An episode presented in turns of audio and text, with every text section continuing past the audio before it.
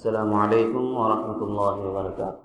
الحمد لله الحمد لله الذي في ذاته وحده وفي صفاته وحده لا ضد له ولا ند له. والذي نصر بعبده تم الوعد. أشهد أن لا إله إلا الله وحده لا شريك له. وأشهد أن محمدا عبده ورسوله. صلى الله عليه وعلى آله وأصحابه أجمعين. فقد قال تبارك وتعالى في كلامه المبين. أعوذ بالله من الشيطان الرجيم. بسم الله الرحمن الرحيم. إذ قالت امرأة عمران رب إني نذرت لك ما في بطني محررا. فتقبل مني إنك أنت السميع العليم. فلما وضعتها قالت رب إني وضعتها أنثى. والله أعلم بما وضعت. وليس الذكر كالأنثى. وإني سميتها مريم وإني أعيدها بك وذريتها من الشيطان الرجيم. فتقبلها ربها بقبول حسن وأنبتها نباتا حسنا وكفلها زكريا. كلما دخل عليها زكريا المحراب وجد عندها رزقا. قال يا مريم أنى لك هذا؟ قالت هو من عند الله، إن الله يرزق من يشاء بغير حساب. صدق الله العظيم. قابل احترام بزرگوں، ایک لمبے وقفے کے بعد حاضری کی توفیق ہوئی۔ حق تعالی جل شانہ ان اعمال کو قبول فرمائے، جس کے وجہ سے توقف ہوا اور مسجد والوں کو بھی جزائے خیر دے۔ میں تو سمجھا تھا کہ ملک صاحب کی چھٹی ہوگی۔ الغرض یہ کہ اللہ نے اپنی بارگاہ میں حاضری کی توفیق و سعادت نصیب فرمائی۔ اللہ ہماری حاضری کو قبول فرمائے اور وہاں اپنے دوستوں کے لیے، مسجد والوں کے لیے، رشتہ داروں کے لیے، اپنی ذات کے لیے جو دعائیں مانگی گئی اللہ انہیں شرف قبولیت عطا فرمائے۔ غیر حاضری میں حضرت مولانا شاہ جلال الرحمان صاحب اور عام محترم حضرت مولانا نوال الرحمان صاحب بھی یہاں اپنے علمی فیضان کو جاری رکھتے رہے۔ یہ میرے لیے سعادت کی بات تھی کہ میں بھی حاضر ہوتا اور استفادہ کرتا، لیکن چونکہ ملک میں موجود نہیں تھا۔ قرآن مجید کی جو ابتدا، میں نے آیتیں پڑھی خطب مصنوعہ میں، اس کے اندر قبولیت اور حق تعالی جل شاہ کی طرف سے نوازشات اور عنایات کا تذکرہ ہے۔ خیال یہ ہوا کہ حق تعالی جل شاہ کس طرح قبولیت عطا فرماتے ہیں، کس طرح مقبولیت عطا فرماتے ہیں، اور کس طرح اثرات سے مزین فرماتے ہیں، اور کس طرح اپنی نوازشات سے اکرام فرماتے ہیں۔ اس باب کو آپ حضرات کے سامنے کھولا جائے۔ اور ایک طویل باب ہے، بلا مبالغہ ہو سکتا ہے کہ مہینہ، ڈیڑھ مہینہ اس میں درکار۔ اسنا راہ ابھی گھر سے آتے ہوئے راہ میں مولانا جلال الرحمان صاحب نے بتلایا تھا کیا محرم کی مناسبت سے یوم عاشورہ کے عنوان پر بھی بات ہو چکی اور سیدنا حسن رضی اللہ عنہ اور سیدنا حسین رضی اللہ عنہ، ان لوگوں کے بارے میں بھی کچھ گفتگو ہو چکی ہے۔ تو میں نے ارادہ تب کر لیا کہ اب امام حسن یا امام حسین رضی اللہ عنہما کے بارے میں کوئی گفتگو کو اور طول دیا جائے۔ انشاءاللہ پھر کبھی موقع رہا تو اس عنوان پہ بھی بات آ جائے گی۔ اس وقت میں نے ارادہ کیا ہے کہ قبولیت، مقبولیت، مقامات قبولیت اور آثار اللہ، یہ آپ حضرات کے سامنے لائے۔ قرآن مجید کی جو آیتیں میں نے پڑھی ہیں، وہ سورہ مریم کی ہیں۔ حضرت مریم علیہ السلام کا جو حضرت عیسیٰ علیہ السلام کی والدہ ہیں، تذکرہ موجود ہے اور ان کی امی کے اقوال موجود ہیں۔ اس میں کہا گیا ہے کہ اللہ عز و جل کی جانب سے ایک نظام ہے، نظام تکوینی، اور دوسرا نظام نظام تشریعی۔ نظام تشریعی میں ایک باب نظر و نیاز کا ہے، اور یہاں پر حضرت مریم علیہ السلام کی امی کی نظر کا قصہ ہے۔ اس میں بتلایا گیا کہ نظر کس کی مانی جا سکتی، اور کس طرح مانی جا سکتی۔ اور کس طرح اس کو پورا کیا جا سکتا ہے؟ اللہ عز و جل کے غیر کی نظر و نیاز درست نہیں۔ فتویٰ قرآن کا حوالہ ہے۔ اللہ کے علاوہ کسی کی نظر درست نہیں۔ اللہ عز و جل کی نظر کی جا سکتی ہے۔ کیسے معلوم ہوا؟ قرآن سے معلوم ہوا۔ اور کہاں لکھا ہے؟ قرآن مجید میں سورہ مریم کی آیات میں لکھا اور اللہ عز و جل نے آیات کی صورت میں اتار کر بتلایا کہ حضرت عمران کی بیوی اذ قالت امراۃ عمران امراۃ عمران یعنی عمران کی بیوی نے جبکہ کہا رب انی نظر لک، اے میرے پالنہار، میں نے تیرے لیے نظر کر لی۔ اب نظر کا بات سمجھ میں آئے کہ نظر کیسی چیزوں کی کی جاتی ہے اور کس طرح کی جاتی۔ ہے ہر مالی نظر ہر جانی نظر ہر عبادت کی لائن کی نظر، یہ اللہ عز و جل کے لیے درست و ثابت ہے اور اللہ کے غیر کے لیے شرک ہے۔ حضرت مریم علیہ السلام نے کہا کہ اے میرے رب، میں نظر مانگتی ہوں آپ کے لیے، آپ کی ذات کے لیے۔ وہ نظر یہ ہے ماں فی بطنی۔ اس سے پتہ چلا کہ وہ اس وقت حاملہ تھی پریگننسی میں تھی۔ کہتے ہیں ماں فی بطنی، جو میرے پیٹ میں ہے، محررہ، تیرے لیے آزاد کرتی۔ اب گمان کیا ہے؟ مفسرین لکھتے ہیں کہ ان کا گمان یہ تھا کہ میرے پیٹ میں جو اولاد پرورش پا رہی ہے، وہ نرینہ اولاد ہوگی یعنی جس کو ہم میل کہتے ہیں، یا جسے ہم مذکر کہتے ہیں، یا جسے ہم مرد کہتے ہیں۔ سمجھ لیجیے کہ ان کا گمان تھا کہ وہ اولاد نرینہ ہوگی اور انہوں نے نظر کی کہ اے میرے رب، اگر میرے پیٹ میں جو بھی ہے نظر میں انہوں نے کوئی استثنائیت نہیں کی کہ نہ بچہ ہوگا تو آپ کے نام کر دوں گی، بچی ہوگی تو میرے نام ہوگی، میں اپنے گھر میں رکھ لوں گی۔ انہوں نے کہا کہ اے میرے رب، میں نے نظر کر لی۔ نظر اس بات کی کہ جو میرے پیٹ میں ہے وہ تیرے گھر کے حوالے۔ یعنی اے میرے اللہ، میں بیت المقدس کے لیے اپنے پیٹ میں پرورش پانے والے بچے کو حوالے کر دوں گی۔ تاکہ وہ اس کی صفائی کرے، تاکہ وہ اس مسجد کی خدمت کرے، تاکہ آپ کی رضا اسے مل جائے، تاکہ آپ کی خوشنودی اسے حاصل ہو جائے۔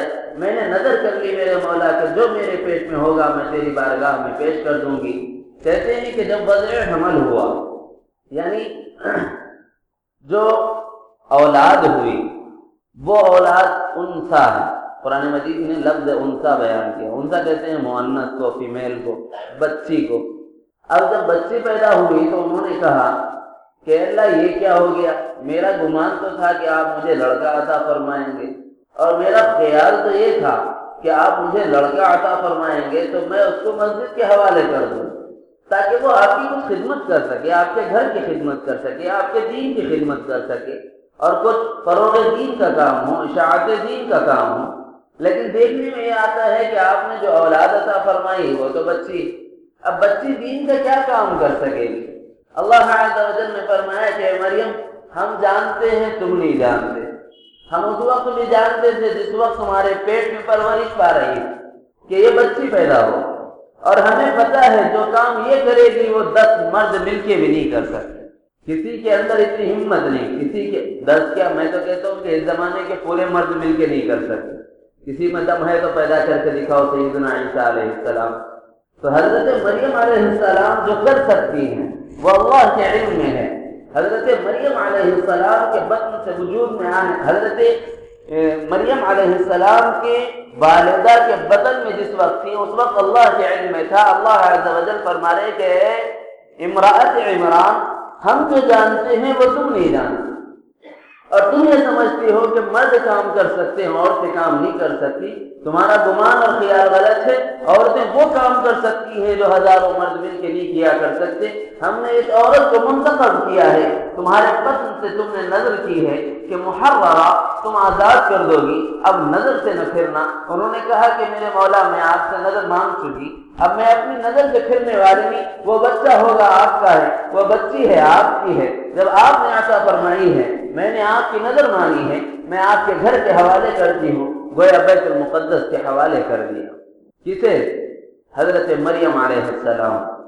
حضرت مریم علیہ السلام بیت المقدس کے حجرے میں پہنچا دی گئی۔ ابھی کم سنی کی عمر ہے۔ اب یہاں مسئلہ یہ پیدا ہوا کہ اس چھوٹی سی بچی کی تربیت کون کرے گا؟ اس لیے کہ اللہ کا ایک دستور ہے، ایک نظام ہے۔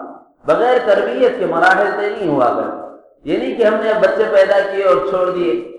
کہ اب اس کی خود ہی تربیت ہو جائے، وہ خود ہی عقل مند ہو جائے، وہ خود ہی ہوشیار ہو جائے۔ وہ کچھ ہی زمانے کے نشیب و فراز کو سمجھنے لگ جائے۔ ایسا تو ہونے سے رہا۔ ارے باپ جس ڈھنگ کی تربیت کرے گا، اس ڈھنگ کو وہ اپنائے گا۔ اب ضرورت تھی حضرت مریم علیہ السلام کی تربیت کی۔ اللہ عز و جل کی بارگاہ سے فیصلہ ہوا۔ وَكَفَّلَهَا زَكَرِيَّا۔ ارے ہم نے زکریہ کو اس کا کفیل بنا دیا تو گویا بتلایا گیا کہ جب بچے بڑے ہونے لگے، تو انہیں کسی کی کفالت میں دے دینا چاہیے تاکہ ان کی ذمہ داری میں اور ان کی نگرانی میں ان بچوں کی تربیت ہو اور صحیح نہج پر اور صحیح اصول پر انہیں لایا جا سکے تاکہ وہ بچے تربیت یافتہ ہوں اور جب بڑے ہوں تو ان کے آثار ان کے اندر نمایاں اس لیے کہ بچے جن سے تربیت پاتے ہیں، ان کے اثرات اپنے اندر اتار لیتے ہیں۔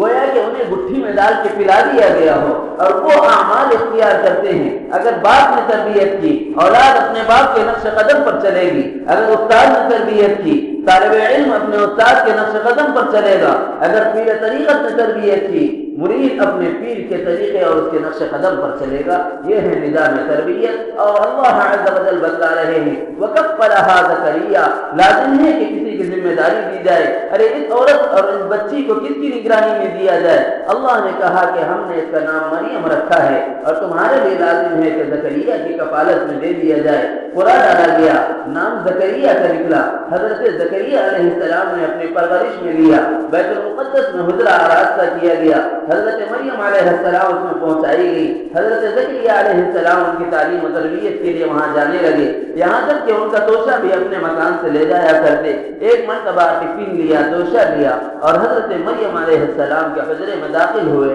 كلما دخل عليها زكريا المحراب، وجد عندها رزقا. جب کبھی وہ حضرت مریم علیہ السلام کے حجرے میں جاتے ہیں، کیا دیکھتے ہیں کہ یہاں پر تو اللہ کی جانب سے میوے ہی میوے ہیں، فروٹ ہی فروٹ ہیں، پھل ہی پھل ہیں، ثمرات ہی ثمرات ہیں۔ اور برکات بھی برکات ہیں۔ یہاں انوارات کی تجلیات ہیں۔ اب انہوں نے دیکھ کے پوچھا کہ اے مریم، یہ کہاں سے آیا؟ اس لیے کہ ان کی تربیت میں تھا۔ اور جس کی تربیت میں ہے، اس کو پوچھنا ضروری ہے کہ یہ کہیں سے حرام تو داخل نہیں ہو گیا۔ وہ باوجود اللہ کے اس زمانے کے نبی تھے اور انہیں پتہ تھا کہ اللہ کی رحمتیں ہیں۔ لیکن ہمارے درد کے لیے، ہماری افہام و تفہیم کے لیے، ہمیں سمجھانے کے لیے کہ کفالت میں ہوتا ہے، اس کی ذمہ داری میں یہ بات بھی ہوتی ہے کہ وہ اپنے طالب علم کے پاس، وہ اپنے بچے کے پاس، وہ اپنے مرید کے پاس کوئی چیز دیکھے تو یہ ضرور پوچھے کہ یہ راہ حلال سے آیا ہے یا راہ حرام سے آیا ہے۔ اب حضرت زکریہ علیہ السلام علیہ السلام سے حضرت مریم علیہ السلام نے کہا، وجد عندها رزقا جب ان کے پاس روزی دیکھی، پوچھا، قال یا مریم، انا لك هذا؟ ارے یہ دروازہ مکفل، پھر بیت المقدس میں کوئی ایسا آدمی نہیں آتا جو ناپاک ہو، اور پھر ایسی کوئی حرکت یہاں نہیں ہوتی، تمہارے حجرے میں، بند کمرے میں، مکفل ہونے کے باوجود۔ یہ جو رزق آیا ہے، یہ میوے جو آئے ہیں، وہ کس راہ سے آئے ہیں؟ کہاں سے آئے ہیں؟ حلال کے ہیں کہ حرام کے ہیں؟ ظاہر ہے کہ یہ کفالت تھی، اور پوچھنا ضروری تھا۔ انہوں نے پوچھا، حضرت مریم علیہ السلام نے جواب دیا کہ یہ اللہ کی جانب سے انعام ہے۔ اب دیکھیے مقام قبولیت بتلایا جا رہا ہے۔ یہ وہ مقام ہے جہاں پر اللہ عز و جل دعاؤں کو قبول کرتے ہیں۔ اب یہاں پر حضرت مریم علیہ السلام دعا کر رہی ہیں کہ اے میرے مولا، میرے لیے رزق فراہم کر تاکہ میں کسی پر بوجھ ہی نہ بنوں، نہ اپنے خالوں پر، نہ اپنے ماموں پر، جیسا کہ روایات میں آیا ہے۔ مفسرین نے ان آیات کی تفسیر میں اور محدثین نے اس بات کی تشریح و توضیح میں جو ارشاد فرمایا ایک روایت کے مطابق آپ تو آپ کے خالو ہیں یعنی حضرت مریم علیہ السلام کے خالو ہیں۔ اور ایک قول کے مطابق کہ وہ ان کے ماموں ہیں، جیسا کہ کہا گیا کہ امراط عمران حضرت ذکریہ علیہ السلام کی بہن اس مناسبت سے چاہے ماموں ہو چاہے خالو ہو اس سے بحث نہیں۔ بحث اس سے ہے کہ یہاں نظام تربیت چل رہا ہے اور انہیں اس دروازے میں کیا ملا؟ وجد عندها رزقا، اسباب کی لائن میں روزی ملی۔ ظاہری لائن میں پھل ملے۔ لیکن انہوں نے کہا، یہ پھل ملنے کی جگہ نہیں ہے۔ یہاں تو قلوب کے پھل ملنے کی جگہ ہے۔ مفسرین نے کہا ہے کہ ان الولد ثمرت الوالد ثمرت القلب الوالد۔ اولاد تو ماں باپ کے قلوب کا اور ماں باپ کے دلوں کا ثمرہ اور پھل ہوا۔ اب بتائیے کیا کہتے ہیں؟ کہا کہ جیسے میں نے پھل دیکھے، کہاں دیکھے؟ حضرت مریم علیہ السلام کے حجرے اور محراب میں۔ پوچھا یہ کہاں سے آیا؟ کہا اللہ کی جانب سے آیا۔ پوچھا راستہ کیا تھا؟ کہ اللہ کے لیے کسی راستے کا احتیاط نہیں۔ فوراً حضرت زکریہ علیہ السلام بتلا رہے ہیں، مجھے میرے دل میں یہ گمان گزرا۔ ارے وہ مولا، جو بند قبروں میں روزیوں کے پہنچانے پہ قادر ہے کیا بڑھاپے میں اولاد دینے پہ قادر نہیں ہو سکتا؟ میں نے بھی اسی محراب میں کھڑے رہ کے دامن پھیلا دیا۔ اے اللہ، اس بڑھاپے کی حالت میں میں بھی تیرے آگے دست سوال دراز کرتا ہوں۔ میرے گھرانے میں بھی کوئی روشنی عطا فرما دے۔ میرا بھی کوئی بارش پیدا فرما دے۔ رب لا تذرنی فردا وانت خیر الوارثین. ارے سب سے بہتر بارش کون ہے جو حضرت یعقوب کی تعلیمات کو پہنچائے گا، جو حضرت ابراہیم کی تعلیمات کو پہنچائے گا، جو حضرت اسماعیل کی تعلیمات کو پہنچائے گا، جو حضرت اسحاق کی تعلیمات کو پہنچائے گا۔ مجھے پتا ہے میری قوم میں کوئی ایک بھی دیانتدار و امانت دار نہیں جو اس دین کو، اس شریعت کو، اس نظام تربیت کو لے کے چل سکے۔ اے اللہ، میرے ہی گھر میں کوئی اولاد عطا فرما دے تاکہ میں اپنے بچے کو وہ تعلیم دوں جو آپ کی جانب سے مجھے عطا کی گئی ہے۔ اور میرا وہ بچہ کل کائنات میں پھرے تو آپ کا علم لے کے پھرے، آپ کی کتاب لے کے پھرے، آپ کی شریعت لے کے پھرے، آپ کا دین لے کے پھرے۔ چنانچہ اللہ عز و جل نے اسی محراب میں قبول فرما لیا حضرت زکریہ علیہ السلام کی ندا کو اور کہا کہ اے زکریہ ہم نے آپ کو بشارت دی۔ ہم نے آپ کو بشارت دی۔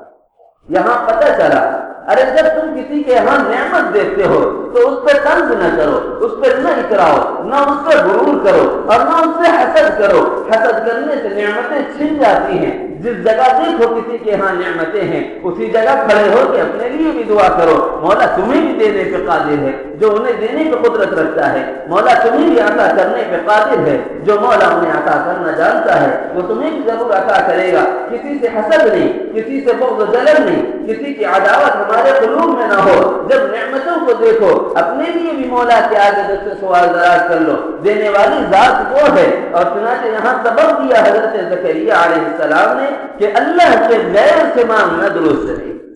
ممکن تھا۔ کہ مریم کے ہاں تو خزانے آتے ہیں۔ چلو مریم ہی سے اپنے لیے ایک اولاد کی درخواست کر لیں۔ اسی سے کہہ لیں کہ بیٹا مریم میرے لیے بھی کوئی اولاد دے دے۔ فرمایا کہ نہیں نہیں، مریم تو غیر اللہ ہے۔ مریم سے نہیں مانگا جا سکتا۔ ہاں مریم کا اللہ ہے، اس سے ضرور مانگا جا سکتا ہے۔ چنانچہ تربیت فرماتے ہوئے اور دعا کرتے ہوئے دونوں تعلیمیں دے دی کہ ایک یہ ہے کہ جہاں نعمتوں کو دیکھو، وہیں پر اپنے مولا کے آگے اپنے دس سوال کو دراز کرو۔ جو مولا دوسروں کو نعمت دینے پہ قادر ہے وہ مولا ہمیں بھی نعمت دینے پر قادر ہے۔ اللہ نے کہا، وبشرناها، ہم نے ان کو بشارت دی۔ کئی کی بشارت؟ حضرت یحییٰ علیہ السلام کی، حضرت زکریہ کو۔ فرمایا کہ، اے اللہ آپ مجھے بشارت دے رہے ہیں۔ محراب مریم نے کہا ہاں آپ کو بشارت دی جا رہی ہے۔ اب فرشتے آ رہے ہیں، سلام عرض کر رہے ہیں۔ پوچھا کہ اب مجھے بچہ کیسے ہوگا؟ تمہیں بتاتی ہے کہ میری کیا حالت ہے۔ میں تو عالم دوڑ کو پہنچ چکا۔ میں تو عالم پیڑھی کو پہنچ چکا۔ میں تو بڑھاپے کی منزلوں میں قدم رکھ چکا۔ ارے، میری بیوی بانج ہے۔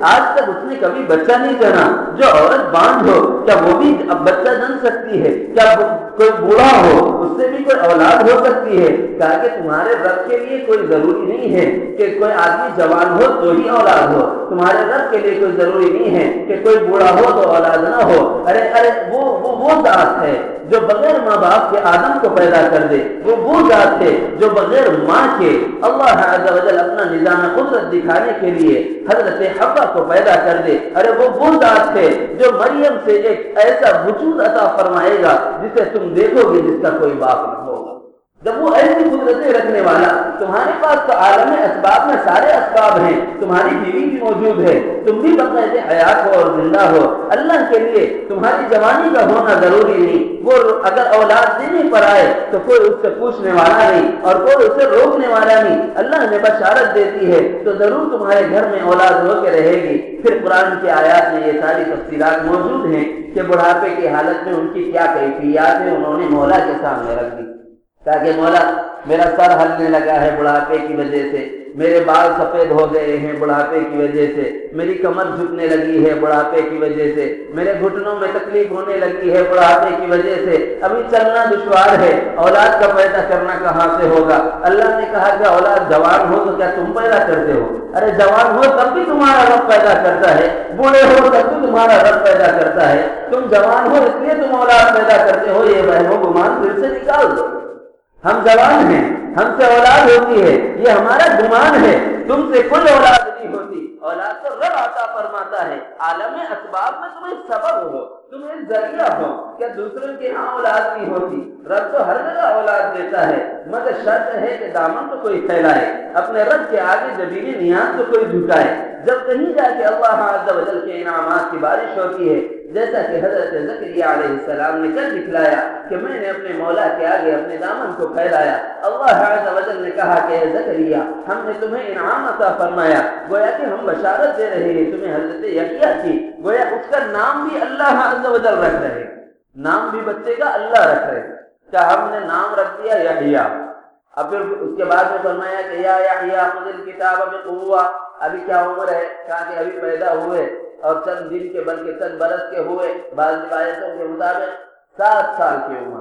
اللہ عز و جل نے فرمایا کہ ہم نے اس عمر میں اس کو دانائی دے دی۔ روایتوں میں آیا ہے، کسی نبی کو نبوت چالیس سال سے پہلے کیوں نہیں ملی؟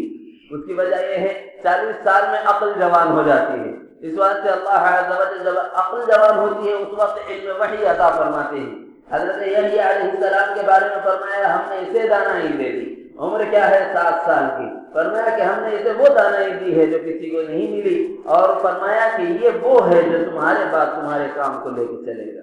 اس دین و شریعت کو لے کے چلے گا۔ اور کتاب الہی کی تعلیم کو لے کے چلے گا۔ اور بشارت دی۔ اور پھر فرمایا کہ اب تم جس کی کفالت کر رہے ہو، دیکھو ہم کیا تماشا دکھاتے حضرت مریم علیہ السلام اپنے حجرے میں اور اپنے گھر میں بیٹھی ہوئی مکان سے باہر نہیں نکلتی۔ بیت المقدس میں مقبل ہے اور حجرے میں بند ہے کوئی جانے آنے کا راستہ نہیں۔ فرما ایسے راستے سے ایک بشر کو انہوں نے دیکھا۔ بشر یعنی انسانی صورت میں ایک ڈھانچہ دیکھا۔ پوچھا کہ میرے کمرے میں اور ایک بشر، جبکہ دروازہ مکفل تم کدھر سے آگے؟ کیا کہ گھبراؤ نہیں؟ مجھے کفلوں کی ضرورت نہیں، بند کرنے کے لیے، اور مجھے روکنے کے لیے تمہاری ضرورت نہیں۔ تمہارا رب روکے گا، رک جاؤں گا، تمہارے رب کے حکم سے آ جاؤں گا، مجھے کوئی روکنے والا نہیں۔ تو کہا کہ تم کون ہو؟ کہا میں ملک ہوں، فرشتہ ہوں، اللہ کی جانب سے بھیجا گیا ہوں۔ نام ہے جبرائیل، پتہ معلوم ہے تو اچھا ہے۔ نہیں تو پتہ یہ ہے کہ عرش کے خدام میں سے خادم ہوں، اور بتلایا کہ میرا نام ہے جبرائیل۔ کہا یہاں کیسے؟ کہا اللہ کے امر سے بشارت دینے آیا ہوں۔ کیسی بشارت؟ فرمایا کہ ایک اولاد کی بشارت۔ انہوں نے کہا کہ پاگل تو نہیں ہو گئے، عقل ٹھکانے تو ہے میری شادی نہیں ہوئی اور میں ابھی تک کنواری ہوں۔ میرے گھر میں کیسے اولاد ہو سکتی ہے؟ کیا مجھے بدنام کرنے کا ارادہ ہے؟ میں اللہ کی تم سے پناہ چاہتی ہوں۔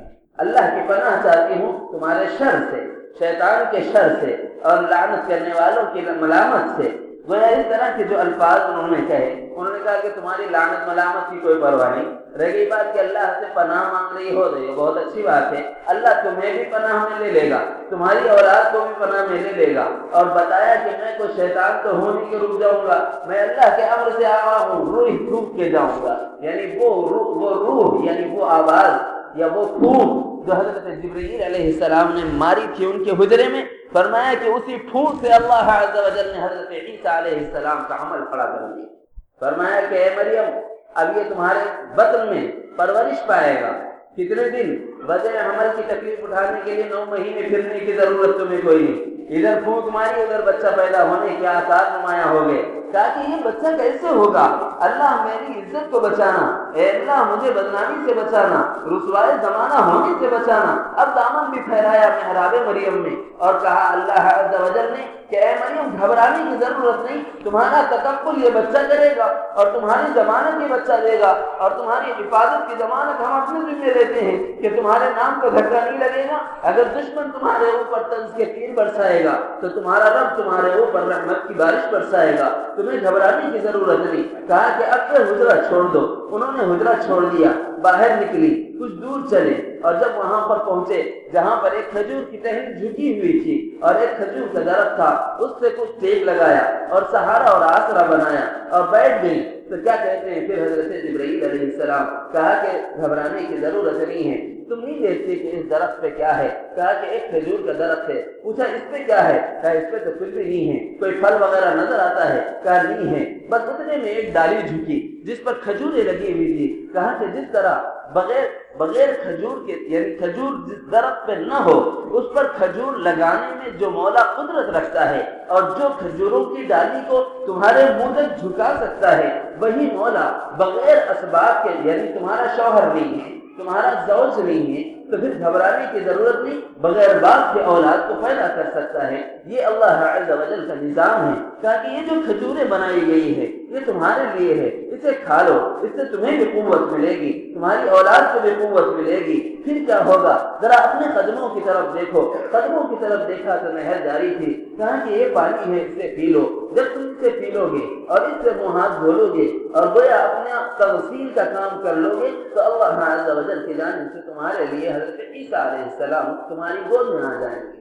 یعنی بشارت بھی دی گئی۔ فرمایا کہ وضع حمل بھی ہو گیا اور حمل بھی ہو گیا اور اللہ عز و جل نے ایک نعمت ان کی گود میں ڈال دی اب یہاں پر نظام اللہ عز و جل کا چل رہا ہے۔ پہلے چلا زکریہ علیہ السلام کے پاس، بعد میں چلا مریم علیہ السلام کے پاس۔ زکریہ علیہ السلام نے پوچھا، بڑھاپے میں اولاد کیسے ہوگی؟ فرمایا، قال قال ربی انا یکون لی هذا قالت یہ کیسے ہوگا؟ تو انہوں نے کہا کہ یہ اللہ کی جانب سے ہوگا اور اللہ کے لیے کوئی دشوار نہیں ہے۔ فرمایا، کوئی نشانی تو بتائیے کہ کیسے ہوگا؟ نشانی یہ ہے کہ تمہارا جسم اچھا ہوگا، تمہاری روح اچھی ہوگی، تمہارا جسم صحیح سلامت ہونے کے باوجود، تمہاری زبان اچھی ہونے کے باوجود، جبکہ اسی زبان سے تم اپنے رب کا ذکر کر رہے ہوں گے، لیکن گفتگو نہیں کر سکیں گے۔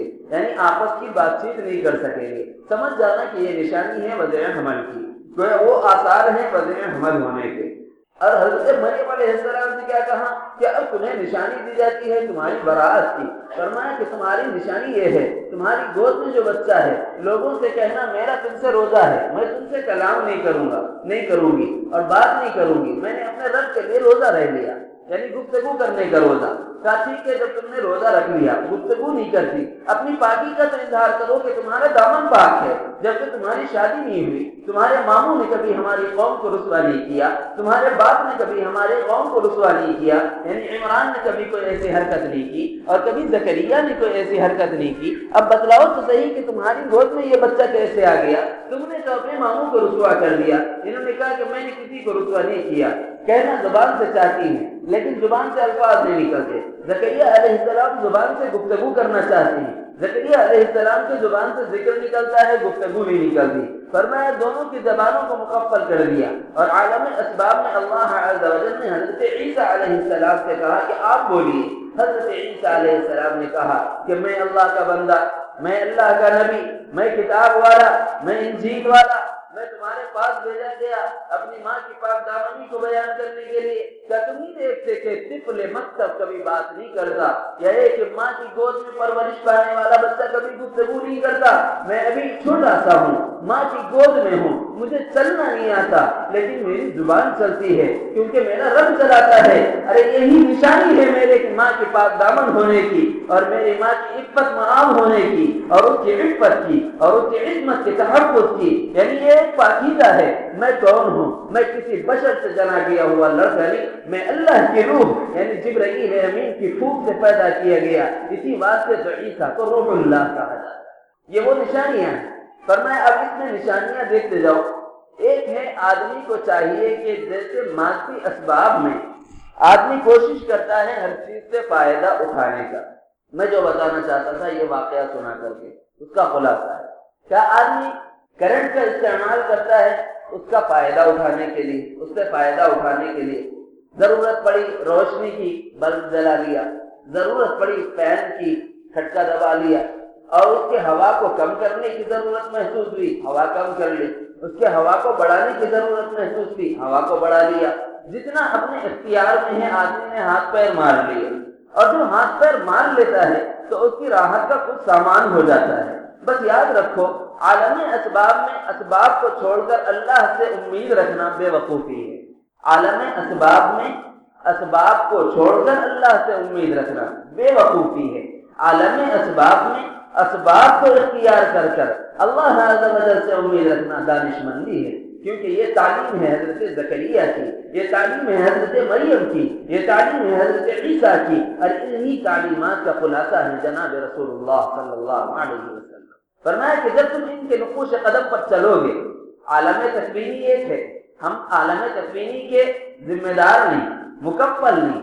ہم عالم تشریحی کے مکفل ہیں۔ اور جب عالم تشریعی لاگو ہوتا ہے، عالم اسباب لازم آتے ہیں۔ عالم اسباب میں ہمارے لیے لازم ہے کہ پہلے سبب کو اختیار کریں، سبب کے ساتھ ساتھ۔ مسبب الاسباب کی طرف نظر ہو، تو پھر مسبب الاسباب تمہارے لیے مزید اسباب کو پیدا کرنے پہ قدرت رکھتے ہیں اور تمہارے لیے نعمتوں کو ادا کرنے پر قادر ہیں۔ ارے، وہ اسباب کے بغیر بھی دے سکتے ہیں، لیکن ان کی سنت کے خلاف ہے۔ جیسا کہ آدمی کہتا ہے، میں دے تو سکتا ہوں، لیکن ایسے کو دینا میرے مزاج کے خلاف ہے، میری عادت کے خلاف ہے۔ ارے، میں یہ کر تو سکتا ہوں، لیکن میری عادت کے خلاف ہے۔ اللہ بھی کر سکتے ہیں، لیکن اللہ کی عادت کے خلاف ہے۔ عالم اسباب میں اسباب کو اختیار کرنا اور اسباب کے واسطے اور ذریعے سے مولا تعالیٰ یعنی مسبب الاسباب سے مانگنا۔ یہ ہے میرا عنوان۔ انشاءاللہ اس پر مزید گفتگو ہوتی رہے گی۔ اب وقت بھی تمام ہو چکا۔ اس میں ایک بات ذہن میں رکھیے کہ میں آئندہ جمعہ میں جس موضوع پر آپ حضرات کے سامنے گفتگو کروں گا، عالم اسباب میں مقامات قبولیت یا وہ جگہیں جہاں پر اللہ عز و جل دعاؤں کو قبول فرماتے ہیں۔ وہ دنیا میں بالخصوص حرمین میں کون کون سی جگہیں ہیں؟ اور وہ جگہیں جو مدینہ منورہ میں ہیں، کہاں کہاں آدمی کی دعائیں، قبولیت کا اثر رکھتی ہیں؟ کیوں؟ یہ عالم اسباب ہے۔ میری ساری تمہید اسی باب میں ہے۔ یہ عالم اسباب ہے۔ عالم اصل میں مصبب الاسباب یعنی اللہ حض کی ذات ہے۔ فرمایا کہ عالم اسباب کو چھوڑ کر مصبب الاسباب کی طرف نظر کر لینا یہ دیوانہ پن ہے۔ اور اگر عالم اسباب میں اسباب کو اختیار کرے اور اسباب کے ساتھ مسبب الاسباب کی طرف نظر ہو تو یہ دانش مندی ہے۔ اللہ عز و جل ہمیں عالم اسباب بھی سمجھا دے اور ذات مسبب الاسباب بھی سمجھا دے، جس سے جس کے تو میں اللہ نے جیسا کہ کہا کہ یجیب المضطر اذا دعاه، ارے جب تم سبب کو اختیار کرتے ہوئے یعنی دعا کے لیے ہاتھ پھیلاتے ہو، تو کون ہے تمہاری دعاؤں کو قبول کرنے والا؟ اللہ عز و جل ہم سب کو استقامت والا دین نصیب فرمائے۔ اس تمہیدی گفتگو کے بعد آج کل سنتوں کے جواب دیا جاتا ہے۔ انشاءاللہ آئندہ جمعہ میں حرمین مقدسات میں کہاں کہاں قبولیت دعا کے نشانیاں دی گئی ہیں، وہ بتلا دی جائیں گی۔